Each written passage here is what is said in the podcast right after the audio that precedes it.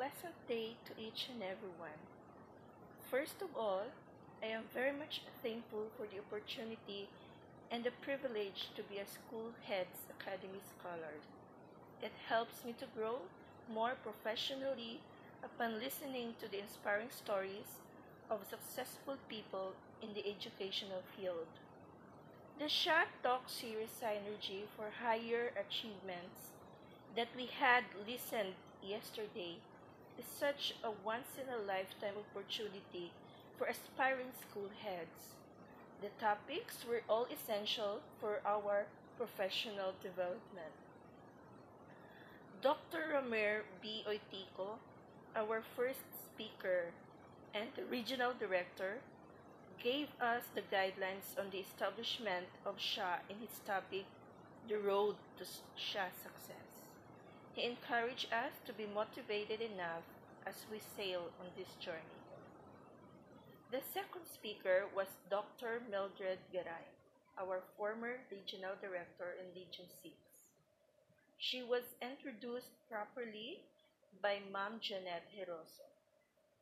Her topic was social mobilization and networking. She gave us a clear view of the importance of social mobilization and networking to the school heads. She said that social mobilization means putting together all your allies or your stakeholders. As school leaders, we need to identify our allies so it will be easy for us to widen our network. Networking is the action or process of interacting with others to exchange information and develop professional or social contacts. Upon her discussion about social mobilization, she mentioned her projects when she was in DepEd. She shared that she spearheaded several projects about reading and feeding program. She was also the person behind the involvement of U.S. Peace Corps in promoting English proficiency among Filipino teachers. I would like to share that I had attended such training at Sagay National High School during my first year in service. Ma'am Garay also shared about bridging leadership. She said that it is a theory on leadership for attaining social objectives. It is a leadership that supports collaboration. She also said that leadership has three segments ownership, co ownership, and co creation. In order to bridge leadership, we have to reflect on personal values and understand the social problem, then make personal responses and commitment to solve the problem or the social problem.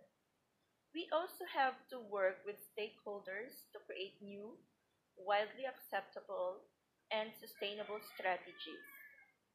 She also encouraged us to be a system thinker and be able to focus on the whole system on which a problem exists instead of just the small pieces. She also said that we have to be a facilitator and a convener instead of being a commander and controller. She ended her speech by leaving us a closing quotation which says, Make God the important part of your network. Her wisdom and humbleness with her strong faith in God is so admirable and must be imitated. In the afternoon, we had Dr. Dondi A. Depositario, Education Program Supervisor in the Division of Cadiz He discussed the Re-Entry Action Plan. He said that it is a prerequisite to completion in the School Heads Academy after having satisfactorily met the essential academic requirements. His discussion was clear and simplified. He presented the project plan template, the seven domains, the content of the project plan, and the project accomplishment report. I was honestly overwhelmed by the load of works that I have to comply in React. However, I told myself that since I am here, I have to finish the race.